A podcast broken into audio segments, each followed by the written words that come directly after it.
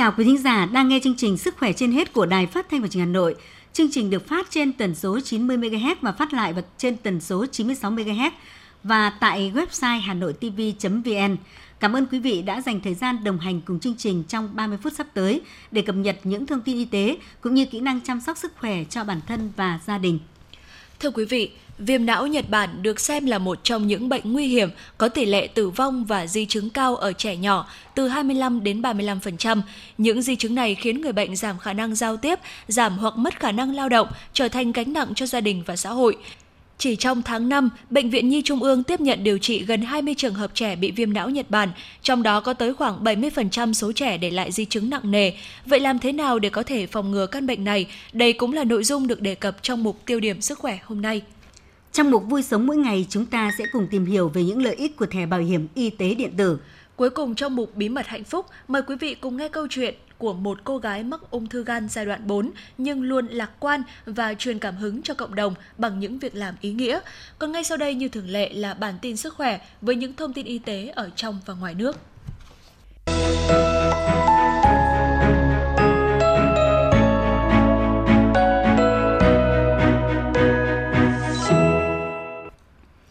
Thưa quý vị và các bạn, Hà Nội tiếp tục kiểm soát chặt người vào cửa hàng trung tâm thương mại.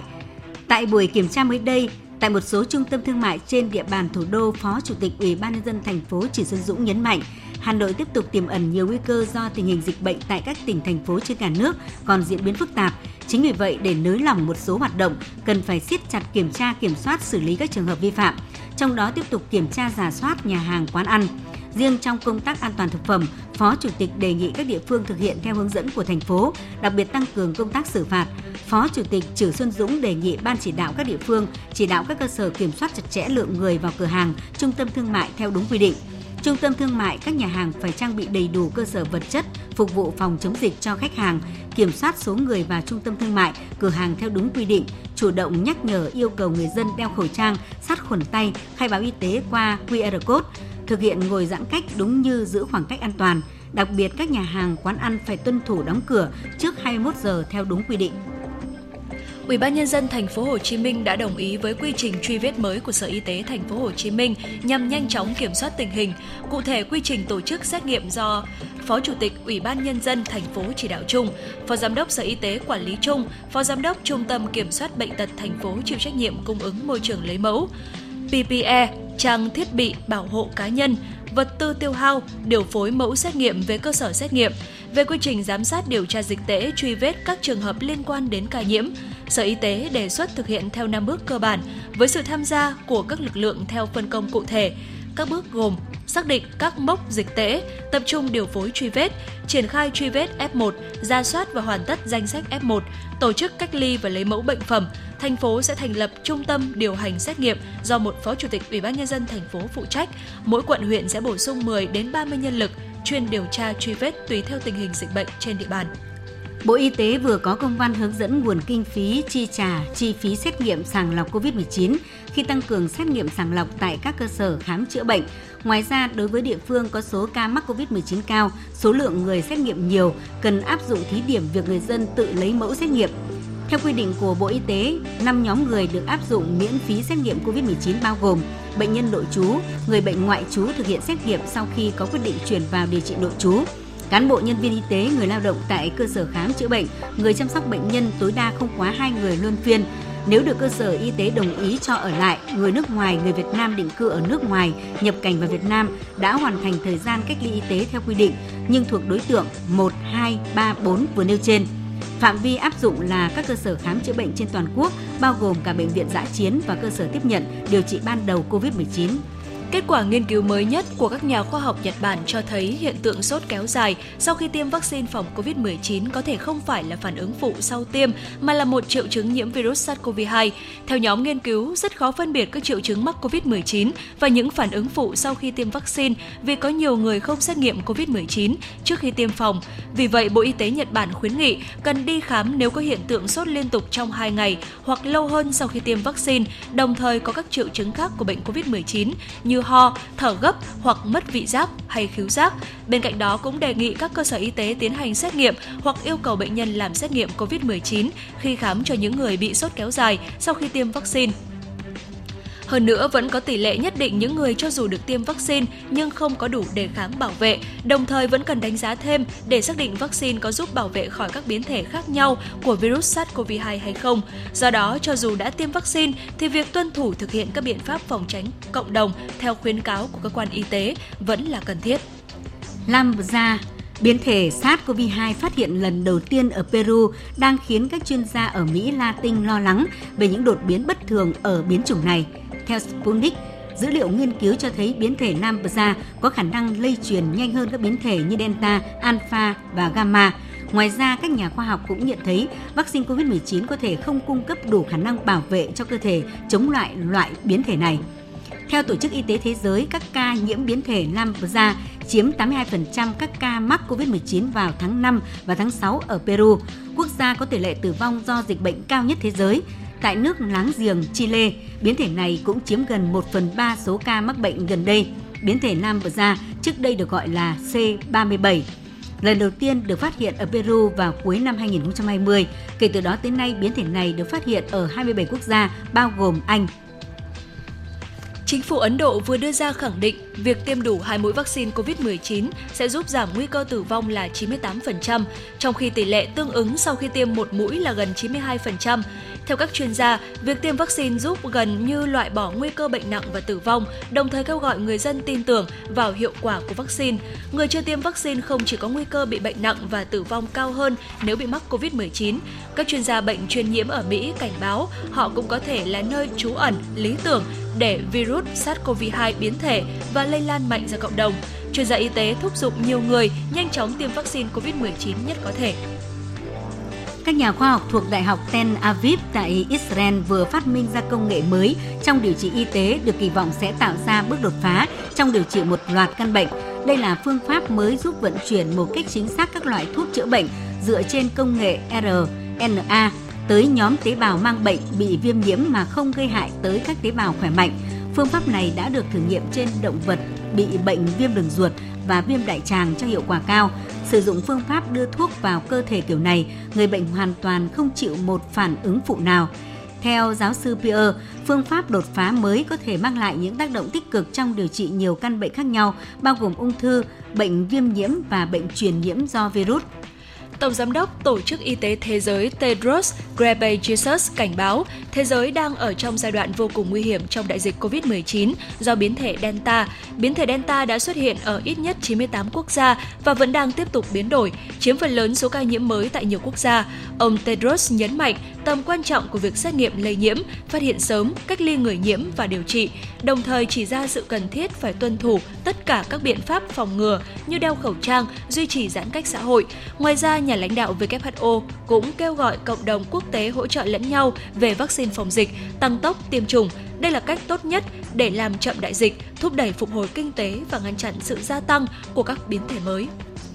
Căng thẳng thường gây ra nhiều tác hại cho sức khỏe như làm tăng nguy cơ mắc bệnh về tim mạch, huyết áp, tiêu hóa. Đặc biệt trong một nghiên cứu mới đây ở Úc, căng thẳng mãn tính có thể là một trong những yếu tố làm tăng khả năng phát triển của bệnh Alzheimer. Các nhà nghiên cứu ở Úc cho biết căng thẳng liên tục sẽ ảnh hưởng đến hệ thống miễn dịch của não, theo đó có thể dẫn tới các triệu chứng sa sút trí tuệ. Được biết mối liên hệ giữa căng thẳng và bệnh Alzheimer có thể là do trục HPA, trục hạ đồi tuyến yên tuyến thượng thận, một con đường trong não chịu trách nhiệm phản ứng với căng thẳng. Nguyên nhân của bệnh Alzheimer hiện vẫn chưa được tìm ra, nhưng các nhà nghiên cứu tin rằng một số yếu tố môi trường, lối sống và di truyền có thể đóng một vai trò nào đó. Để giảm căng thẳng và nguy cơ phát triển bệnh Alzheimer, mọi người nên tập thể dục, thử các bài tập thở, sắp xếp thời gian để thư giãn, cải thiện thói quen ngủ, dành thời gian cho các hoạt động giải trí và cười nhiều hơn. Chế độ ăn uống, thói quen ngủ và thói quen ứng phó với căng thẳng, chúng ta đều có thay đổi được trong sinh hoạt hàng ngày. Thủ tướng Australia Scott Morrison đã công bố kế hoạch kiểm soát dịch COVID-19 gồm 4 giai đoạn. Trong giai đoạn đầu, nước này tập trung vào các hoạt động tiêm chủng, chuẩn bị và thí điểm nhằm kiểm soát dịch bệnh với mục tiêu mọi người dân được tiêm chủng càng sớm càng tốt. Giai đoạn 2 và giai đoạn 3 là giai đoạn sau tiêm chủng, chính phủ sẽ cho phép một số lượng nhất định sinh viên và người lao động quốc tế nhập cảnh và phải cách ly. Giai đoạn 4 là lúc mà cuộc sống của người dân trở về như bình thường, khi đó nước này sẽ mở cửa biên giới cho những người đã tiêm vaccine ngừa Covid-19 mà không cần phải cách ly, đồng thời cho phép những người không tiêm vaccine mà có kết quả xét nghiệm âm tính có thể đến Australia.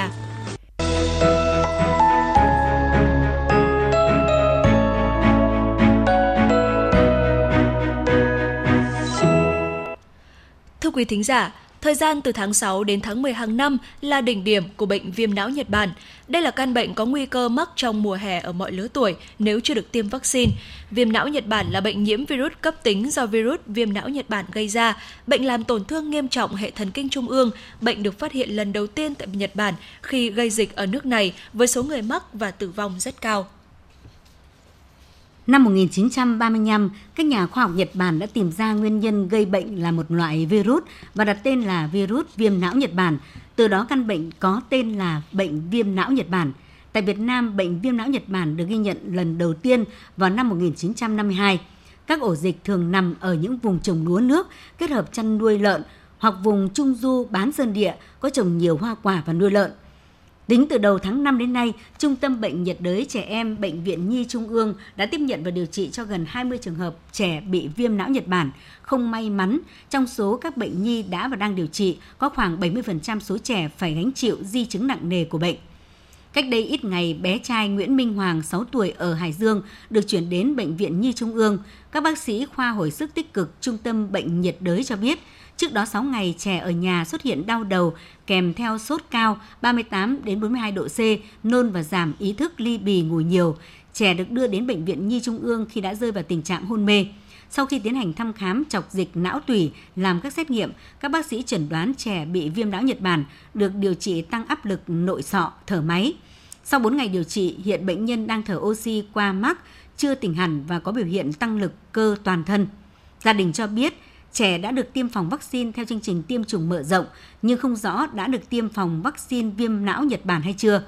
Một trường hợp khác là bé Trần Thanh Tùng 5 tuổi ở Hải Phòng đã nằm điều trị tại khoa hồi sức tích cực Trung tâm Bệnh nhiệt đới 3 tuần nay. Tuy nhiên trẻ vẫn phải phụ thuộc vào máy thở, liệt tứ chi, tiên lượng nặng. Được biết trước đó trẻ xuất hiện triệu chứng sốt cao, sốt từng cơn kèm theo đau đầu, nôn nên được gia đình đưa vào bệnh viện Bệnh viện Trẻ Em Hải Phòng và được chuẩn đoán mắc viêm não Nhật Bản. Sau đó, bệnh nhi xuất hiện tình trạng giảm ý thức, suy hô hấp. Các bác sĩ đã tiến hành đặt ống nội khí quản và chuyển đến Bệnh viện Nhi Trung ương. Khai thác bệnh sử, mẹ bệnh nhi cho hay trẻ được tiêm phòng 3 mũi viêm não Nhật Bản khi trẻ 2 tuổi, nhưng từ đó đến nay chưa tiêm nhắc lại. Tiến sĩ bác sĩ Nguyễn Văn Lâm, Giám đốc Trung tâm Bệnh nhiệt đới Bệnh viện Nhi Trung ương cho biết, viêm não Nhật Bản là bệnh viêm cấp tính tổ chức não do virus viêm não Nhật Bản gây ra. Đây là virus gây viêm não hàng đầu châu Á, trong đó có Việt Nam. Bệnh có thể diễn ra quanh năm nhưng cao điểm từ tháng 5 đến tháng 8. Bệnh có thể gặp ở mọi lứa tuổi nhưng thường gặp nhất ở trẻ em độ tuổi từ 2 đến 8 tuổi. Viêm não Nhật Bản được xem là một trong những bệnh nguy hiểm, có tỷ lệ tử vong và di chứng cao ở trẻ nhỏ từ 25 đến 35%. Những di chứng này khiến người bệnh giảm khả năng giao tiếp, giảm hoặc mất khả năng lao động, trở thành gánh nặng cho gia đình và xã hội. Thực ra với cái viêm não Nhật Bản thì chúng ta biết là do virus gây nên và virus này rất ái với hệ thần kinh, đặc biệt là hệ thần kinh trung ương và khi virus xâm nhập vào ờ, máu thông qua mũi truyền thì sẽ ờ, sinh sống và trưởng thành ngay trong cái các neuron tế bào thần kinh trung ương và vì vậy cơ thể sẽ sinh ra một cái đáp ứng miễn dịch tại chỗ hệ thần kinh trung ương cũng như là những cái miễn dịch tế bào gây ra một loạt các triệu chứng rất là nặng nề ở hệ, hệ thần kinh trung ương. Vì vậy mà trẻ sẽ xuất hiện sốt cao liên tục đột ngột và có triệu chứng thần kinh rất là sớm như trẻ rối loạn ý thức co giật và, và hôn mê như chúng ta biết thì căn bệnh này. Trong cái đó là những cái bệnh cảm thông thường hoặc sốt rút thì, thì nó là một cái đáp ứng chung của hệ cơ thể với cái, cái,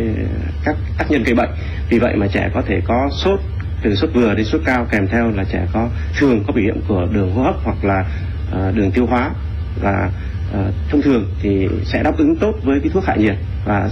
và không có cái cái cái rối loạn ý thức cũng như không có biểu hiện của hệ thần kinh trung ương. Đấy, thì đấy là những cái dấu hiệu thông thường để mình, mình phân biệt. Tuy nhiên có những trường hợp mà ờ, cảm thông thường nhưng mà trẻ lại sốt rất là cao mà dùng hạ nhiệt không ừ, hạ được thì đấy cũng là một cái cái cái ừ, gia đình cũng phải cảnh giác với cái bệnh của uh, hệ thần kinh trung ương như là viêm não Nhật Bản. Vậy bệnh viêm não Nhật Bản sẽ được điều trị theo phác đồ như thế nào? Bác sĩ Nguyễn Văn Lâm cho biết. À, điều trị viêm não nói chung thì có một số loại virus như là à, HFV1 thì chúng tôi đã có thuốc điều trị đặc hiệu nhưng trong cái viêm não Nhật Bản thì chúng ta chưa có thuốc điều trị đặc hiệu vì vậy mà cái điều trị vẫn là cái điều trị không đặc hiệu và bằng cách là chúng ta phải điều trị chẩn đoán sớm chống củ não chống suy hấp chống suy tuần hoàn điều trị các triệu chứng như sốt cao co giật uh, cộng với nữa là chúng ta phải ừ, chăm sóc nâng cao thể trạng cho bệnh nhân thì ừ, và điều trị tích cực những cái cái di chứng thì ờ, sẽ đem lại cái hiệu quả ờ, tối ưu nhất cho bệnh nhân. Và một điều các bậc phụ huynh quan tâm đó là khi thấy trẻ sốt co giật thì có nên xử lý tại nhà hay ngay lập tức đưa đến bệnh viện? Về vấn đề này, bác sĩ Nguyễn Văn Lâm nói. Ờ, như các cái, cái bệnh thông thường khác khi mà trẻ có sốt cao trên 38 độ 5 thì muốn ừ, đi hay để muốn làm gì trước hết chúng ta phải dùng hạ sốt tất nhiên dùng hạ sốt ừ, thông thường nhất là chúng ta dùng ừ, paracetamol để rất là an toàn và liều thông thường người ta dùng cái liều 10 đến 15 mg trên cân nặng Ờ, cho trẻ uống hoặc là đạt hậu môn. Và kèm theo nữa chúng ta có thể ừ, ờ, lấy khăn ấm trường để cho ờ, nhiệt độ hạ trước khi chúng ta chuyển chuyển đi. Vì nếu mà chúng ta chuyển đi với trong tình trạng mà trẻ đang sốt cao thì có thể nguy cơ co giật giữa đường và ngừng thở. Như thế thì, thì sẽ không xử lý được. Cái hai còn nếu mà trẻ có, có co giật ở tại nhà thì chúng ta phải xử lý tại chỗ chống co giật đã. Rồi chúng ta mới chống suy hấp thì chúng ta mới được chuyển đi. Chứ chúng ta cứ bế trẻ đang co giật trên tay thế mà Ờ, mang đến viện thì rất là nguy hiểm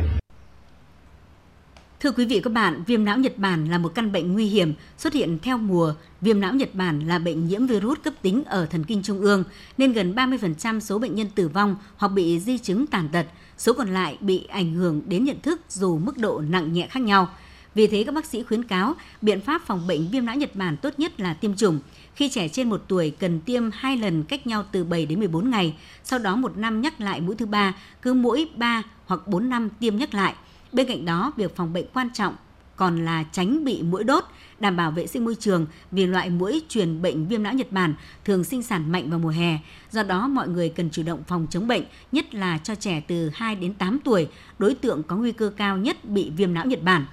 Bên cạnh đó, việc giữ cho nhà cửa thoáng mát cũng rất quan trọng, loại trừ hết các ổ gây mũi như các hố nước động, chum vại, chứa nước hoặc phải đậy kín, thường xuyên vệ sinh chân tay cho trẻ, cho trẻ em thực phẩm tươi ngon, đảm bảo dinh dưỡng để tăng cường sức đề kháng cho trẻ.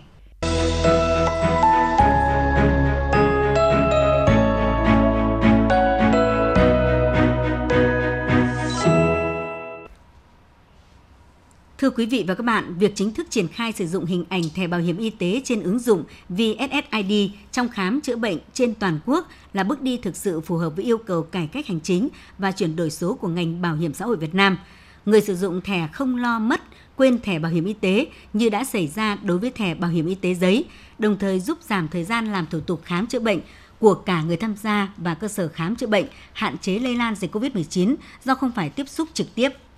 Bệnh viện Đa khoa Hà Đông mỗi ngày tiếp đón trung bình 600 bệnh nhân tới đăng ký khám chữa bệnh. Trước đây, thời gian làm thủ tục hành chính mất khoảng 2 đến 5 phút cho một người. Giờ với sự có mặt của VSSID, tất cả đều trở nên nhanh chóng, chuẩn xác hơn rất nhiều. Chỉ với động tác quét mã điện thoại, có cài đặt ứng dụng của người bệnh, thời gian làm thủ tục giảm còn 1 phần tư giúp nhiều người bệnh không còn phải chờ đợi, đồng thời giảm nguy cơ tiếp xúc đông người tại cùng một thời điểm. Trong giai đoạn dịch COVID-19 như hiện nay, chị Hà Thị Hậu, bệnh nhân đến khám bệnh và bác sĩ chuyên khoa 2 Đào Thiện Tiến, Phó Giám đốc Bệnh viện Đa khoa Hà Đông, nói Em thấy rất là tiện. Thứ nhất là em không phải mang thẻ bảo hiểm với cả chứng minh thư nhân dân đi để ờ, mỗi khi mang đi rất dễ rơi mất này. Hai là trong quá trình sử dụng thì em có thể tra cứu được cái quá trình đóng bảo hiểm xã hội của mình, à, quá trình à, được chi trả bảo hiểm y tế của mình và nói chung là rất là tiện lợi em tra cứu được rất nhiều nhiều thứ. À, thậm chí ngay cả quá trình tăng lương em cũng cũng có thể tra cứu được. Ờ, đón tiếp bằng thẻ VSSID tại bệnh viện Đa khoa Hà Đông thì tôi thấy là cái thời gian ờ, nó giảm xuống rất là nhanh và người bệnh chỉ cần có cái ờ, điện thoại thông minh và có cái thông số ở trong điện thoại nó có thể là trong vòng thời gian rất là ngắn có thể tiếp đón được nhanh, gọn và kịp thời. Cài đặt ứng dụng VSSID bên cạnh những tiện ích trong khám chữa bệnh bảo hiểm y tế, như người sử dụng thẻ không lo mất, quên thẻ bảo hiểm y tế như đã xảy ra đối với thẻ bảo hiểm y tế giấy, giảm thời gian làm thủ tục khám chữa bệnh của cả người tham gia và cơ sở khám chữa bệnh, người dân còn được hưởng thêm nhiều tiện ích khác đó là nhận thông tin về quá trình tham gia thụ hưởng các chính sách bảo hiểm xã hội, bảo hiểm y tế, bảo hiểm thất nghiệp, thông báo thẻ bảo hiểm y tế sắp hết hạn, đăng ký giao dịch điện tử với cơ quan bảo hiểm xã hội ngay trên ứng dụng, tra cứu quét mã QR thẻ bảo hiểm y tế, thẻ căn cước công dân để tự động điền các thông tin về mã số bảo hiểm xã hội, họ tên, số căn cước công dân, địa chỉ, thay cho việc nhập bằng tay trong phần khai thông tin đăng ký tài khoản. Người dùng cũng có thể giám sát nghĩa vụ đóng bảo hiểm xã hội, bảo hiểm y tế, bảo hiểm thất nghiệp của người sử dụng lao động, góp phần công khai minh bạch thông tin và hạn chế tình trạng nợ đóng, trốn đóng bảo hiểm xã hội, bảo hiểm y tế, bảo hiểm thất nghiệp cho người lao động của các đơn vị doanh nghiệp. Cơ sở khám chữa bệnh bảo hiểm y tế cũng có lợi khi thực hiện các thủ tục khám chữa bệnh bảo hiểm y tế cho người bệnh nhanh chóng, thuận tiện trong việc đọc, ghi thông tin của người tham gia, không phải lo bảo quản thẻ bảo hiểm y tế giấy của người tham gia trong quá trình khám chữa bệnh tại bệnh viện. Cơ quan bảo hiểm xã hội tiết kiệm được thời gian, chi phí trong quản lý và in thẻ bảo hiểm y tế, tạo thuận lợi trong công tác quản lý thẻ. Ông Vũ Đức Thuật, Phó Giám đốc Bảo hiểm xã hội thành phố Hà Nội nói: Thực hiện cái chỉ đạo của Bảo hiểm xã hội Việt Nam thì bảo hiểm xã hội thành phố Hà Nội đã tích cực để triển khai cái ứng dụng VSID. VSID là bảo hiểm xã hội số. Đấy. Cái, có nghĩa là gì là mỗi một cái người dân tham gia bảo hiểm xã hội bảo hiểm tế thì được cấp một cái tài khoản giao dịch điện tử với cơ quan bảo hiểm xã hội. Trên cơ sở cái ứng dụng đó thì được triển khai trên app rất là thông minh. Và đến nay là chúng tôi bảo hiểm xã hội thành phố Hà Nội đã có trên 3,35 triệu người là được đăng ký thành công cái ứng dụng VSID.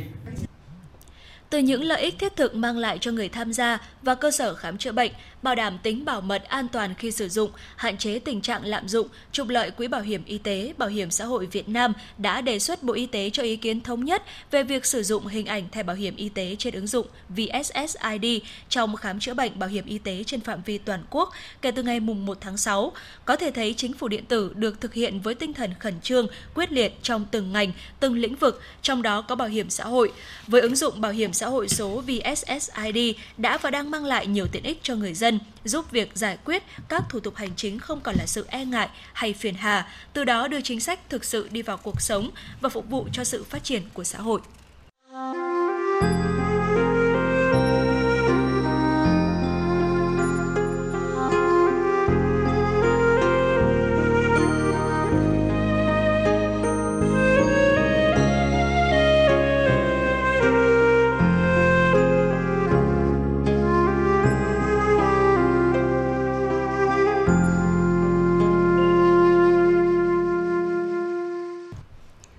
Thưa quý vị và các bạn, Weekend chúng ta có thể là tổ chức hỗ trợ bệnh nhân ung thư tại Đà Nẵng do chính cô giáo trẻ Lê Hoàng Ngân, một bệnh nhân ung thư phổi sáng lập. Cô giáo tuổi 32 đang phải gác lại những ngày trên bục giảng để chống chọi với căn bệnh ung thư quái ác, nhưng những việc cô làm đã mang đến năng lượng tích cực cho người đồng bệnh với mình. Đang là giáo viên của một trường trung học phổ thông ở thành phố Đà Nẵng, năm 2019, cô giáo trẻ Hoàng Ngân chết lặng khi nhận kết quả mình mắc ung thư phổi giai đoạn 4, lúc bấy giờ với Ngân và gia đình là thời điểm khó khăn nhất. Từ sợ hãi, chị đã học cách chấp nhận nó và biến ung thư thành một phần trong cuộc sống của mình. Những ngày dài điều trị ở khoa ung biếu Bệnh viện Đà Nẵng, chị Ngân được tiếp xúc với những đồng bệnh, nói chuyện và chia sẻ cùng họ. Ngân chia sẻ, mình nhận ra bệnh nhân ung thư không bao giờ bi quan hay rơi nước mắt trước mặt người khác. Họ chỉ có tiếng cười, quên hết đau đớn bệnh tật nhưng cộng đồng sức khỏe ngoài kia lại nghĩ rằng bệnh nhân ung thư cần được nghe lời an ủi sẻ chia và vô hình chung điều đó mang lại tác dụng ngược. Rồi chính Ngân hiểu rằng bệnh nhân ung thư cần những quan tâm sẻ chia tế nhị hơn và chị đã bắt đầu nung nấu ý định tạo nên một tổ chức mang đến cho bệnh nhân ung thư đúng điều họ cầu. Tháng 4 năm 2020, Weekend được thành lập bởi nữ chiến binh ca ung thư này – qua hơn một năm hoạt động, tổ chức này đã tiếp nhận thêm niềm tin, nghị lực và hy vọng cho những bệnh nhân ung thư với nhiều hoạt động ý nghĩa. Bản thân là phụ nữ, chị Ngân hiểu hơn ai hết khát khao được xuất hiện với vẻ ngoài rạng rỡ, tiếp thêm phần tự tin lạc quan trong quá trình điều trị bệnh cũng như trong cuộc sống. Ngân đã cùng các cộng sự của mình tổ chức chuỗi hoạt động Chúng ta tỏa sáng. Đúng như tên hoạt động, những nữ chiến binh ca đã và đang trong quá trình điều trị bệnh đã học cách yêu bản thân mình từ việc tô điểm cho mình thêm tươi thắm, Họ nhận được sự hỗ trợ chăm sóc da bằng sản phẩm thiên nhiên, được những tư vấn viên trang điểm chuyên nghiệp, được gặp gỡ giao lưu với những người đồng bệnh chung khát khao sống mãnh liệt để cùng nhau yêu thương và sẻ chia. Chương trình không chỉ được tổ chức ở Đà Nẵng mà cả thành phố Hồ Chí Minh thu hút đông đảo nữ bệnh nhân ca tham gia. Không chỉ hỗ trợ những nữ chiến binh ca, Weekend còn tích cực với nhiều hoạt động nhằm thắp sáng tương lai cho con của những bệnh nhân ca có hoàn cảnh khó khăn. Đêm nhạc gây quỹ Chúng ta hát ca là một trong những hoạt động được thực hiện với mục tiêu đó.